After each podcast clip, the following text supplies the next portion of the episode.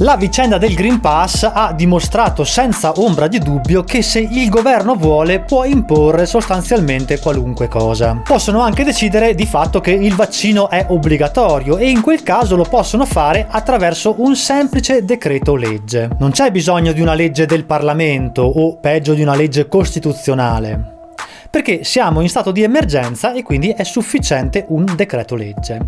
Peccato che la Costituzione, come ho già avuto modo di spiegarvi in altri video, considera solo la guerra come stato di emergenza, il fatto che un problema di sanità, cioè un'emergenza sanitaria, sia uno stato di emergenza è stato deciso da una legge del 1992. Insomma, è chiaro che possono fare quello che vogliono e poi hai voglia ad arrivare fino alla Corte Costituzionale. Intanto il decreto legge ha validità immediata e quindi noi ci dobbiamo piegare alle loro decisioni. Dunque, teoricamente, grazie alla Costituzione, al diritto di manifestare, tutto è contestabile, ma nei fatti le leggi e l'attuale assetto della nostra società sono appositamente pensate per impedire tutto questo. Ecco perché è importante conoscere le regole e porre le basi per una vita fuori dagli schemi. Ma non è possibile vivere fuori dagli schemi se siamo totalmente schedati, cioè se sanno tutto di noi e ci possono venire a prendere in qualunque momento. Insomma, tutte le nostre limitazioni azioni sono figlie del fatto che noi siamo totalmente schedati, che hanno una quantità enorme di dati su di noi. E se noi vogliamo ribellarci, loro possono allungare i loro tentacoli velenosi e toglierci tutto, bloccarci il conto corrente, impedirci di lavorare, venire anche a prenderci a casa. Questo ha senso se stiamo parlando di delinquenti, ma in questo periodo storico le persone comuni si rendono conto di come l'aver regalato loro tutti i loro dati in più contesti questi rappresenti un'incredibile limitazione alla propria libertà. Di fatto, se fossimo invisibili,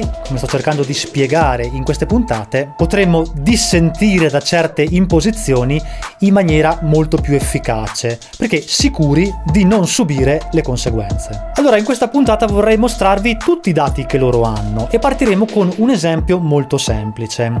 Se vuoi fare del male ad una persona, ok, non si fa male alle persone, è un esempio volutamente negativo motivo, cioè se sei un pazzo e vuoi stalkerizzarla, allora devi sapere che ti basta nome, cognome e data di nascita, dati che tutti lasciamo sui social. Poi vai comodamente seduto dal divano di casa tua sull'ANPR, l'anagrafe nazionale della popolazione residente, metti i dati della persona che odi e puoi sapere tutto di lui. Dove è residente, come è composta la sua famiglia, il suo certificato di matrimonio e di nascita. E questo lo puoi sapere di tutti, compresi i personaggi famosi, oppure la ragazzina che hai visto su Instagram e che ti piace tanto. Dunque chi conosce questi meccanismi sa anche come mettere al sicuro i propri dati. Ad esempio di me non potete sapere quasi nulla perché non semino i miei dati in rete e quindi da questo punto di vista sono sostanzialmente invisibile. Allora vi faccio una piccola lista di tutti i dati che vari soggetti e enti possiedono sul nostro conto, tanto per capire quanto siamo, siete, esposti. Della NPR abbiamo già parlato, ma esiste un'anagrafe anagrafe anche dei residenti all'estero che si chiama AIRE, a cui si è obbligati ad iscriversi quando si va via dall'Italia e ci si stabilisce in un altro paese. Questa anagrafe è pubblica e chiunque può accedere e sapere dove è scappata una persona. Esiste poi un'anagrafe tributaria e dei conti correnti, che solitamente è accessibile solo all'Agenzia delle Entrate e grazie alla quale può sapere tutto di noi, cioè ad esempio quanto guadagniamo e quanto abbiamo guadagnato ogni anno fino a almeno 10 anni fa e quanti soldi attualmente abbiamo in banca. La cosa interessante è che questi dati li può sapere anche un comune cittadino, ammesso che vi sia un'ordinanza di un giudice a fronte di una nostra causa che abbiamo intentato perché qualcuno ci deve dei soldi. Insomma, se io ti dovessi dei soldi, tu con questo mandato del giudice puoi andare a sapere tutto quello che io possiedo. Così puoi andare a recuperare da solo i soldi che ti devo. Poi un comune cittadino può recarsi all'ufficio del territorio dell'Agenzia delle Entrate, dare i dati di base di una qualsiasi persona e farsi dire tutto quello che possiede, cioè abitazioni, terreni e altre eventuali proprietà. Ci può anche sapere se su un bene, un terreno o un'abitazione sono presenti usufrutti, pignoramenti, ipoteche oppure diritti di servitù o di superficie. Ma andiamo avanti, c'è il PRA che è il pubblico registro automobilistico a cui tutti possono accedere e in cui sono conservati i dati della nostra vettura, ovvero dando il nome, il nominativo di una persona si può sapere tutti i veicoli che possiede e che ha posseduto in passato. Si può anche fornire semplicemente il numero di targa e sapere di chi è quella vettura. Tra l'altro sulle vetture, anche sui motorini, è possibile sapere se c'è un sequestro amministrativo, oppure un pignoramento, un'ipoteca o altri procedimenti. Ogni persona poi ha dei certificati penali se ha combinato qualcosa e lo Stato può accedere a questi certificati in qualunque momento, cioè controllare la nostra fedina penale o sapere se siamo in questo particolare momento indagati. Poi ci sono i certificati protesti, se abbiamo cercato di pagare con degli assegni scoperti, oppure se ci sono sono state rifiutate delle cambiali, questi dati verranno registrati vita naturale durante in un apposito registro e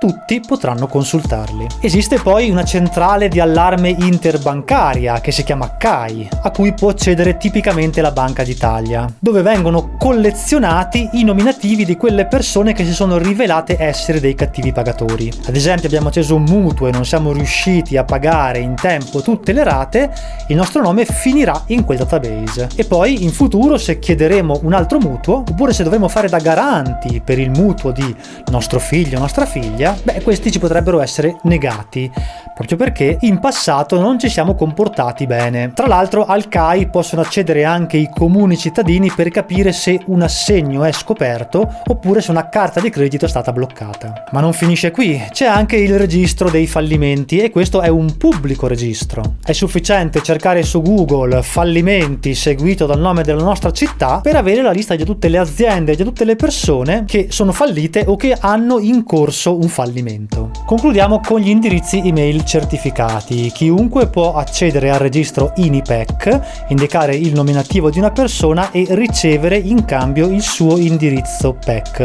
oppure viceversa, conoscendo l'indirizzo PEC, risalire al suo proprietario. Insomma, se lo Stato, una qualunque istituzione, ma anche comuni cittadini vogliono farsi farci gli affaracci nostri hanno un sacco di materiale su cui lavorare. A questo naturalmente aggiungiamo tutto ciò che noi pubblichiamo sui social, cioè moltissimi altri dati personali e fatti privati che ci riguardano. Anche se crediamo che questo atteggiamento sia assolutamente innocuo, in realtà ignoriamo il fatto che esiste un database mondiale immenso chiamato World Check, dove vengono collezionate anche tutte queste informazioni, ovvero quelle che noi lasciamo sui social e questi dati rimangono lì anche se poi noi scegliamo di cancellarci da un certo social network e dunque è sempre una buona idea non scrivere niente su internet o ancora meglio avere solo profili fasulli che non riportano i nostri veri dati.